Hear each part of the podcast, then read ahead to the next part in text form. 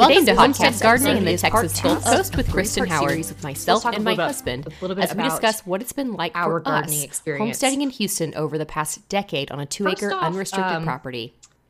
In part two of this remember we episode, we'll talk about the evolution of our any homestead fencing on our garden, garden, from common mistakes most people make dig when starting a homestead Well, and that homestead garden. long, when to push just- pause or quit a dug up a homestead bunch of grass task that you weren't actually planting prepared to follow through with. Um, Working smarter, not harder. When to spend money great on 'cause the quality materials, hey, solutions to common problems, what and our favorite and most uh, successful crops to grow.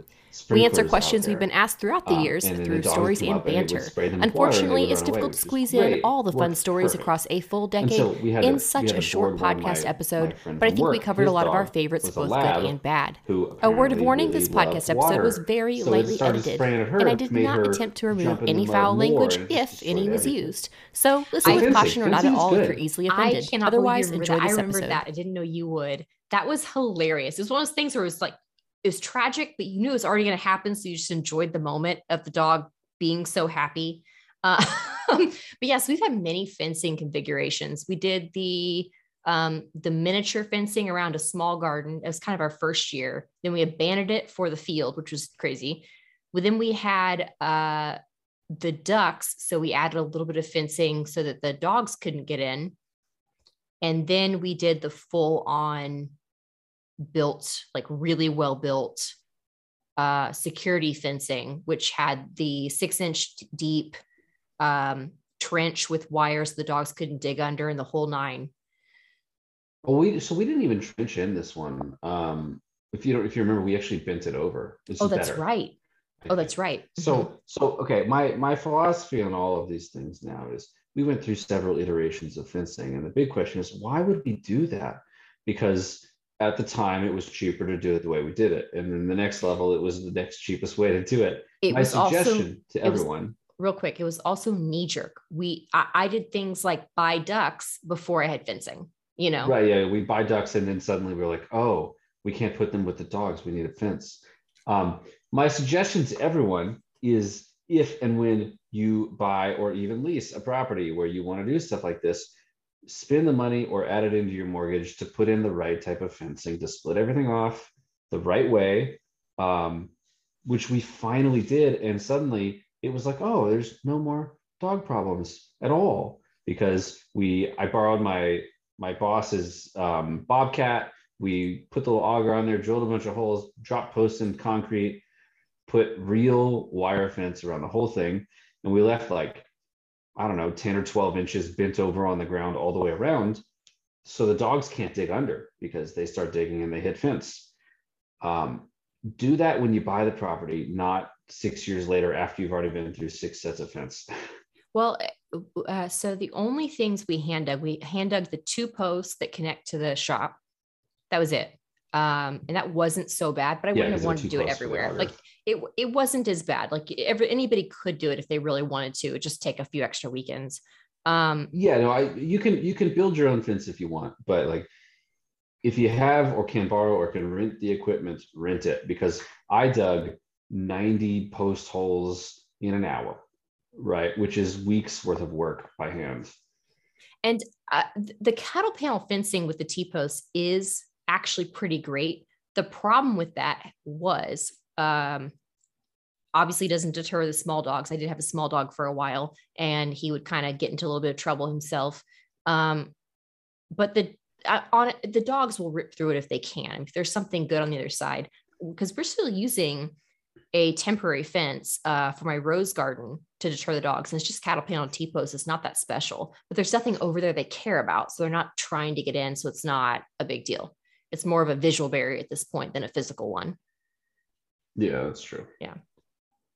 Um, so when we did start gardening, we did start immediately, uh, almost exactly 10 years ago. Was one of the first things we did was start planting food, uh, the banana that was never going to have Mm, bananas. banana. And then we had that cucumber crop that worked out. We had all these seeds that we tried, and only the cucumbers worked our first year.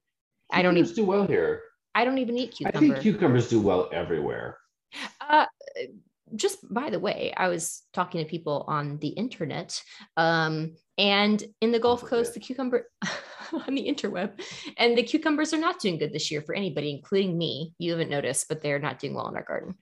No, I, I Um, haven't noticed. But then I took I took time off gardening, partially because of that herniated disc, and partially because we had the goats, and they kind of just mangled everything. Um, but now I got back into it. I think what what do you think? Like four years ago, I started back into it a little bit. I think it's been less than that. Um, I've been crazy about gardening in like for like the year and a half. Well, so I think it was 2019. I think what happened, we took a break.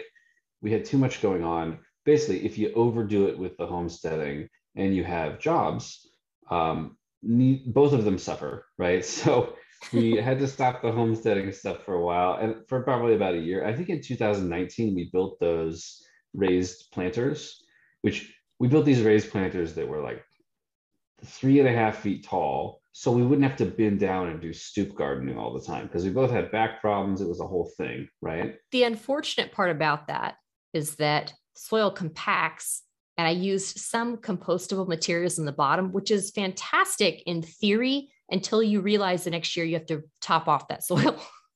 Top of the so, soil. And so I ended up having to bend pretty over a lot.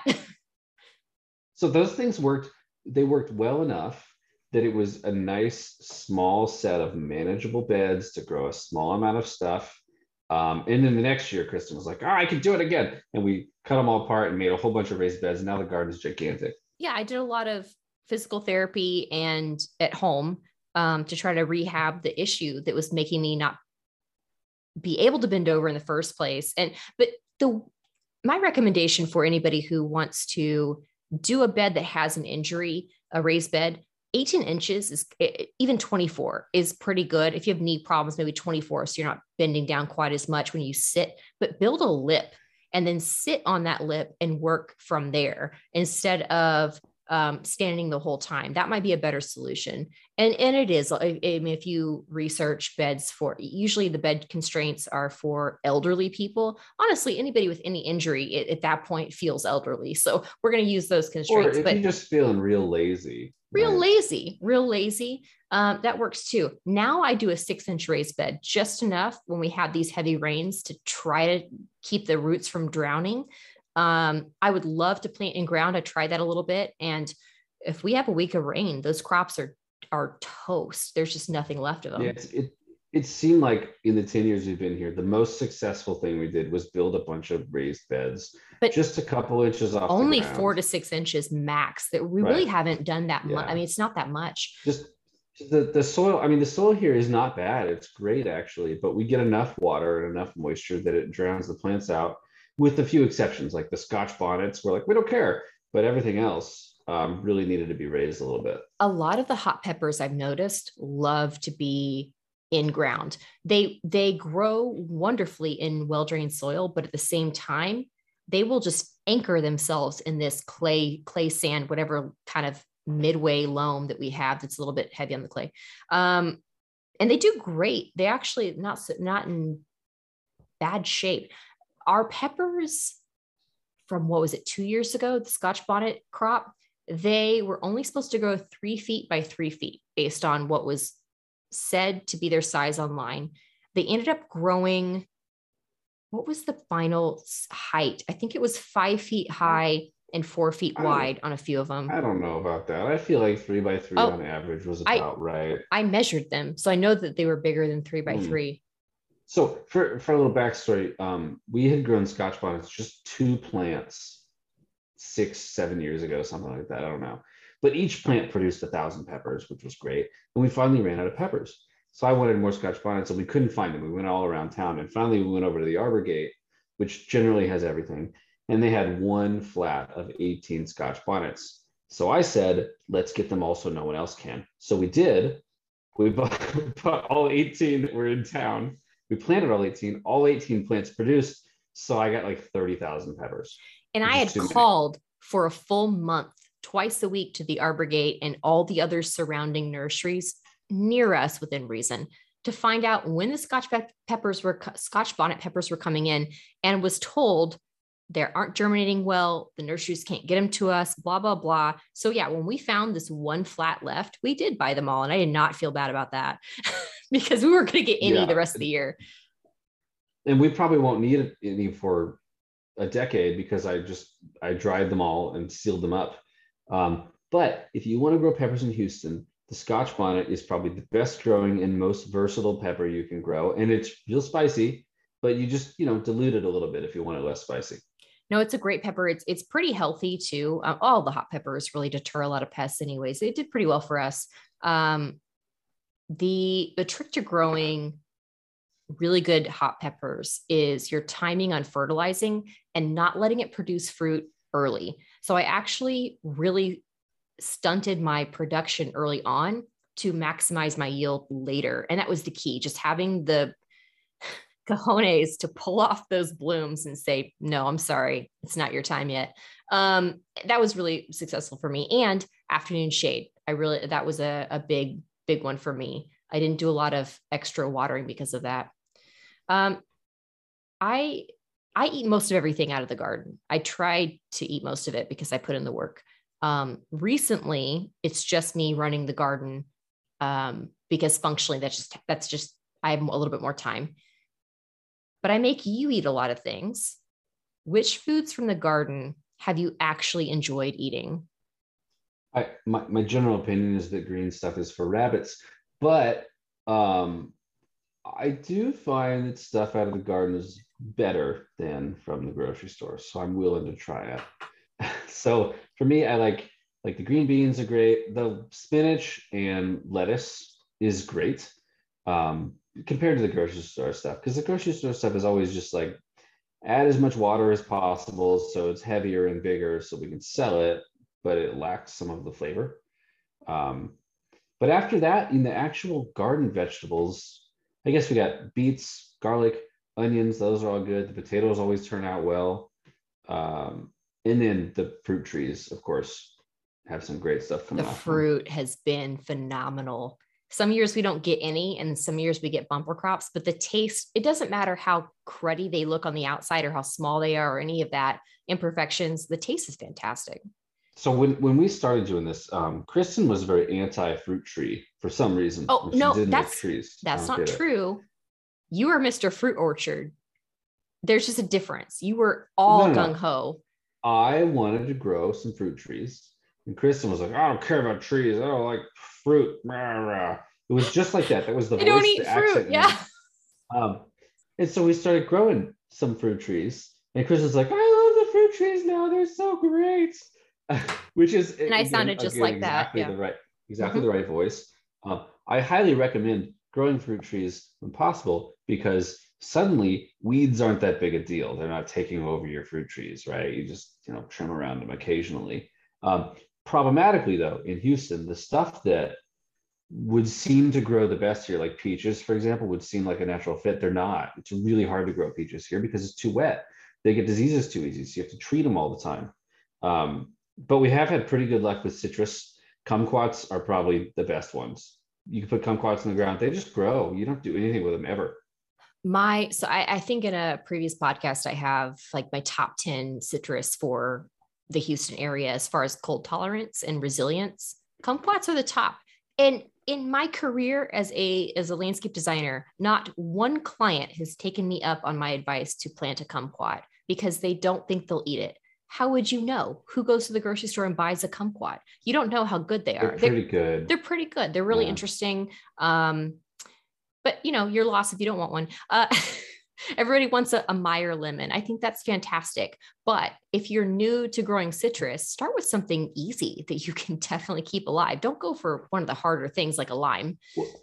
So come like if you want a potted plant, fine, put a lime or a lemon in it. But if you just want to put citrus trees in your yard in Houston, plant kumquats because they will grow, they'll produce fruit every year, they'll get bigger, and you never have to touch them. They just do everything by themselves. We have officially at this point grown every single variety of citrus or purchased, let me be more specific, we purchased every single variety of citrus and failed at many of them, not because of us as much as the property, the conditions, the weather, different things like that. Um, kumquat's been with us since the beginning. That was one of our first citrus that we've planted. It, Yeah, I that think that tree we have out there, what, like seven or eight years old. it had, I think it's eight years old for us. It's our eight years old. It was already obviously So older. It's a 10 year old tree, easy. Um, I think but- the thing to understand about Houston that's challenging, it's not that it gets too cold because it doesn't. And it's not that it gets too hot because it really doesn't. It's that it goes from 80 degrees to 30 degrees in a day and back to 80 and then back to 30 in the fall, which plants get really confused about and it kills them. So I think kumquats are just resilient. They don't care. yeah, citrus trees don't really go dormant, and somehow the kumquat has overcome the issue. When plants don't go dormant, they can't handle cold, you know. So it's just it's an interesting resilience. Um, I love it. I, I appreciate that tree. It's super cute. It stays small. It's a small citrus, so it's great for any home. I really love it. Anyways, So um, we've had one for eight years and it's what? It's three feet around and seven feet tall at most. Yeah. And I usually only see them when they're in pots, they probably won't grow more than five feet tall. They just can't, they can't get any bigger than that. Um, but they're they're cute little trees. They're well shaped. They're more upright than they're wide, which is nice, like you've said. Um, all right. So I appreciate that you like eating some things from the garden and that you actually can tell the difference in taste because I can, but I have, you know, the super palate. Um, if I'm gonna be honest, When Kristen says super palate, she means she's picky. if I'm going to be honest, okay, speaking of picky, I don't like to eat anything from the garden. If I'm going to be really honest, if I could survive and not have diabetes on pie and ice cream every day, that's what I'd survive on. But um, I'll eat anything She from the says garden. that, but it would be like blackberry pie from the garden. So yeah, no, it has, still has to. Okay, there's conditions. My annual thing is when the dewberries uh, begin to ripen. It's dewberry pie season. I make at least one dewberry pie.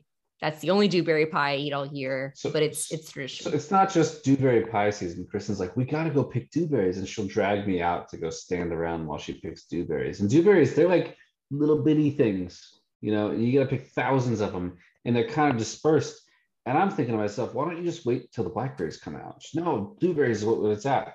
She the the dewberries are less so watery, so there's more consolidated flavor. It's Okay, fantastic. but it's like it's like five one-hour picking trips to get a pie worth, and But- then a couple weeks later, blackberry picking season starts, and it's a gallon of blackberries per day off of this tiny little ten by ten foot plot that we have.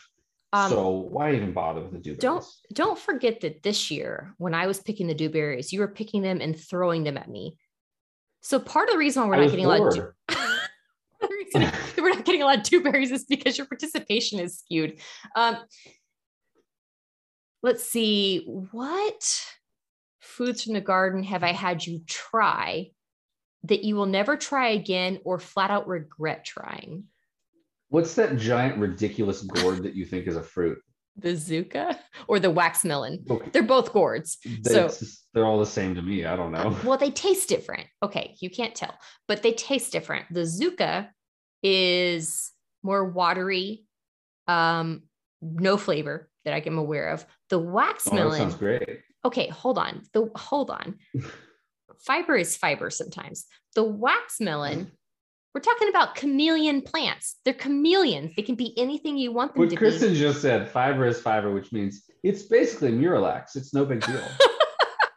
The wax melon, okay, is an umami chameleon. It has no distinct flavor, but it makes your tongue happy. That's what umami is. It- the wax melon is gorgeous. Call it making my tongue happy.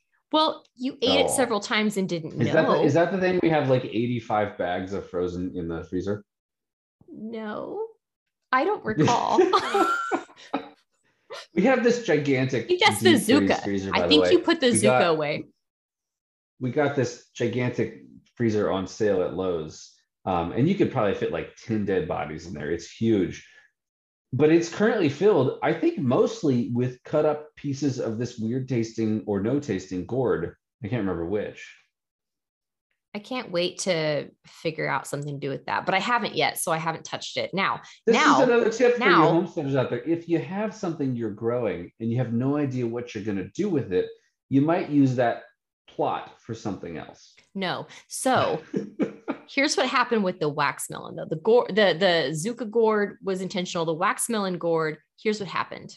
They uh-huh. didn't germinate. And I was so ticked off because they were so expensive. And I reuse soil in the house when I start seeds. And the next thing I know, my soil bucket, which hasn't been watered in two weeks, has two plants growing out of it. And of course, gourds look like pumpkins, pumpkins look like squash, squash looks like cucumber. You get it. Of course. Um, yeah. yeah. it's all the same family. I thought I have two pumpkins because I also tried to grow pumpkins and everything else under the sun the same year. No, they were wax melon, but I didn't find that out till they fruited. So I put them in a place where not wax melon, which grow three feet long plus, um, should be at. And these things took off. They loved that I didn't water them. They loved that I abused them. They loved that they're in poor soil. They didn't care. So I love them. That's that's the thing. I love anything that doesn't want me around and want to be taken care of. It's perfect. And I brought these suckers in. Hence chickens and goats and whatnot. Okay. And and I took these wax melon and I said, okay, what can I do with these? And actually, there's a lot of Indian dishes with wax melon. I didn't have to figure out what to do with those. The Indians figured So out this for is this should be a me. stopping point And this for fanta- right here. This should be this should be a decision point. If the only thing you can find that uses a plant is an Indian dish, you should question: Is it because the plant is good, or is it because Indian dishes have so many spices they cover up the plant? Okay, yes, that's the chameleon part. Okay, listen. I I made I, I I decided to use the wax melon in place of apples for I think some sort of apple tart, apple crumble, something like that. And you were fine with it. You said it was actually pretty good. Pretty good is not You, bad. you saying you loaded up a dish with sugar and it Cinnamon. Cinnamon and yeah, a little Yeah. sugar. Yeah, yeah. Yeah, sugar. yeah, thought, yeah. And crumble topping. So Mm. oats So sugar and carbs and cinnamon and Got it. fiber, but and fiber. And that's an important So I think I think the key here again is we're she's using this wax melon or whatever to fill up the food with no flavor so you don't notice it. You do notice it though. Okay, I'm trying to think of what from the garden would I never try again or what I've regretted. I don't think I'd ever admit it to you, so I don't think you know. um, I will never grow anything again that made me bend over backwards for it. Um, Like I usually pear tomatoes. well, those didn't make those are super easy to grow. I just don't eat tomato, so that's not They very functional. gross though. They weren't worth it.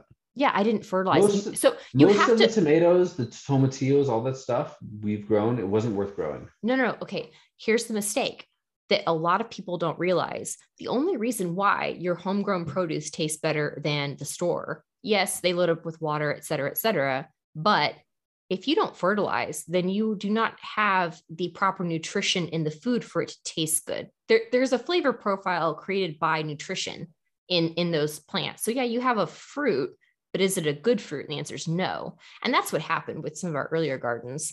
Um, but tomatillos in general, I've never been impressed by. Um, I think that I just, in, in general, I regret grow, or I don't regret growing anything, but I, re- I wouldn't grow again things that didn't want to live. Um, and I've had more Like success. Asparagus. Oh God, asparagus! It is not worth it. I I, lo- I know a lot of growers that will try and try again for asparagus, and I think that's wonderful. It takes Um, two full years to grow asparagus from crown. It's crazy. It, the crowns are expensive. I think if we're doing a cost analysis on what's worth it, asparagus is not worth it. Buying strawberries from crowns, not worth it to me. I wouldn't, I can grow them from seed just fine. Why would I buy a crown? Asparagus is more difficult.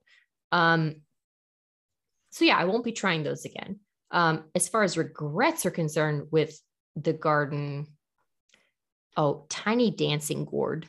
When it comes to gourds, my regret is tiny dancing gourd. That was a waste of money. It grew What so about, well. um, it grew so well, but had no function. what about the uh, dinosaur? No, I loved that. The dinosaur gourd. Oh man, the caveman's club is what it was called. Um, the Kristen caveman's loves this thing, but this is the type of thing like if you really hated somebody who lived in your neighborhood, you would plant these seeds in their garden.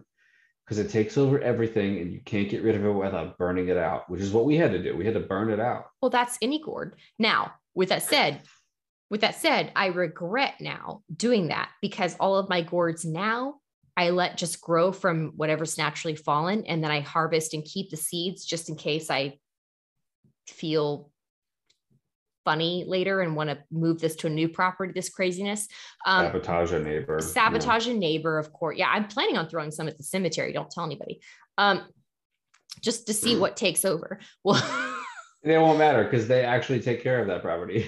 No, no, the property next to it, whatever that thing is where we got our dewberries. So we're gonna sabotage the random property next to the cemetery. I think the city owns it and they won't care. This is Kristen's targeted sabotage, by the way. I just want to see what happens. It's really crappy soil. I want to see what happens. Anyways, gourds will grow in anything. Um, but that Caveman's Club gourd was so interesting. It was completely worthless. There was no function about it. It was just weird. That's most gourds. Um, but today I would absolutely grow it just to use a, as a Halloween costume prop. Th- that reason alone is worth it for me. Not a good enough reason. Yeah, it's a good enough for me. Um, what's the most interesting thing we've grown or or are growing? Well, okay. There's interesting things that we have grown and are growing, and there's interesting things that I wish had grown properly, like the jabuticaba. Oh, we're doing that again. That one's great. That one's disgusting. It has like it looks like pustules on the side. What yeah, is it actually? The jabuticaba is like a tree where out of the bark grow these little black nasty balls that are fruits that panda bears and stuff like to eat.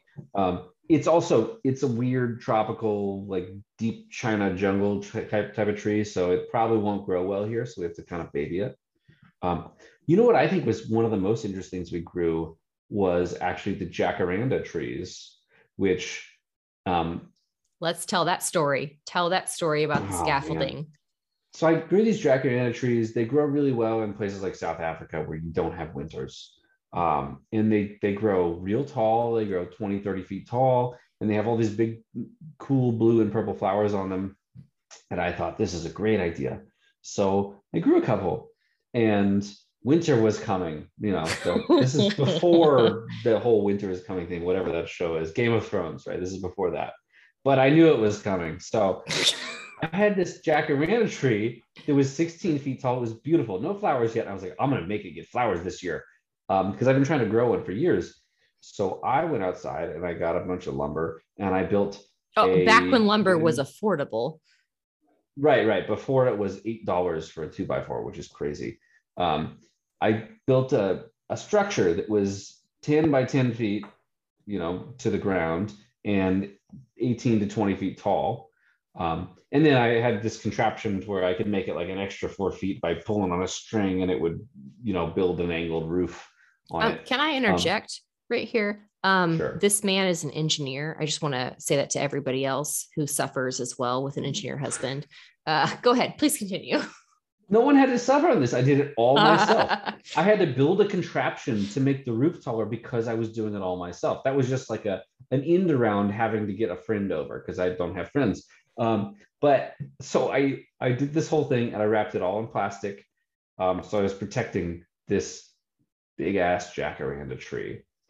And the end result was it died anyway.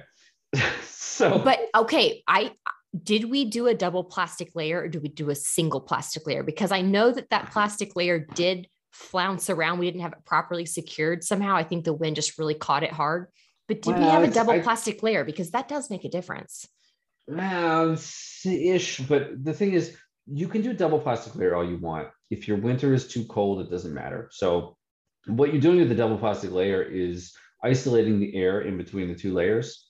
So you have to have the cold air outside. It has to cool the plastic down, which cools down the next layer of air, which cools the next layer of plastic that cools the inside air, right? So that's your double plastic layer makes a difference, but only for a certain period of time, right? If you have a freeze for six hours, your double plastic layer probably isn't work great. But if your freezes for 32 hours, well, okay, it's the same as having a single plastic layer for six, right? So and we had a pretty deep freeze that year. I think it was 18, 20 hours, which is long for us mm-hmm. in Houston. And again, it's a tree that grows in South Africa. and it looks beautiful in South Africa, but we're not in South Africa. Well, the only reason why we even got the tree that large to begin with is because the year before we had a warm winter. So, in our minds, having only lived Yeah. here a few years, going through a drought year, a rain year, um, a warm winter year, we were kind of under the impression okay, we're not quite as wet. The wet thing is the unusual part. No, the warm thing is the unusual, the warm winter, the drought is the unusual part. And so we we're under the impression, oh, we can have this jacaranda, we can make it through a couple years. And if you can get a jacaranda through a few years, by a few, I really mean more like five to seven, you can probably withstand a winter and have it come back from the roots, which one of our jacaranda Yeah. did technically. Um, but yeah, if we have a two story or one and a half story tree, um, and you're doing a temporary greenhouse around it, yeah, it's probably not going to work out in, in an actual real cold winter. Well, the, the thing is, like in in Houston, if if you can get a tree like that through four or five years of winters, it can stay. Uh, you could grow a large mango tree in North Houston if you could get it through six, seven, maybe eight years of winters to get it big enough that it could sustain itself and stay warm through the winter. Um, you really could. You could have a large, long living mango tree, and they live to be hundreds of years old. The problem is protecting them enough when they're juvenile to get to the point where they can actually protect themselves. Right. And one of the things we've learned while we've lived here is that in our specific location, we're in Northwest Houston, it does matter where you're at. Um, we're we don't have an urban heat island effect. We don't have neighbors that give us a little bit of wind protection or um, anything to that nature. We have the majority of our property exposed to northern winds, and what we learned is we have more success on the uh, southern face, not because it's warmer. We have it; it's completely tree covered. It's not warmer technically. It's just wind protected. We have a lot more success with a lot of our tropical plants or unusual plants on that side um, than on the other side that has more space. Um, so for the jacaranda, we had it in the wrong location, anyways. There, that was the only location to get enough sun and to get enough room. But our property is just not conducive. If we lived on the other side of the street, we might have a different situation, and that's that's the truth. Is is where you live in a very microscopic, um, I guess, platform It's a microclimate. Right? it- microclimate is more like a few uh, a city block would be a microclimate. You know you can kind of the urban heat island effect is the microclimate of the inner houston is a big conglomerate piece. But we're talking about a very small change. Other side of the street might have been able to grow and keep some of the citrus that we lost by being on the north side. You know that's a very small nuance. Um Wait, and put in again, it's not really that coastal, but in places like Houston where you get hurricanes every year, um, it's less about that you get hurricanes and more about which part of the Gulf you're in, because that'll tell you which way the wind is going to be blowing when hurricanes come to town, right? Because they all rotate the same direction in this hemisphere, right? So, and they all, well, not all, but generally land in about the same places. So you can to get the same direction of wind that you wouldn't get otherwise. Yes, our hurricane arm turn comes from the north, even though the hurricane comes from the southeast. What is the most time consuming or labor intensive thing that we've grown?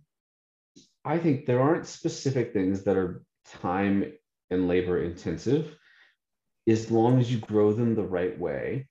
So before we did raised beds for everything, it was just constant weeds. And you grow something and then the weeds would take over and kill the plant. So why bother growing it? But you already spent on the labor on it, right? So do things the right way the first time, and everything is pleasant instead of being obnoxious and dying and you fighting the weeds all the time.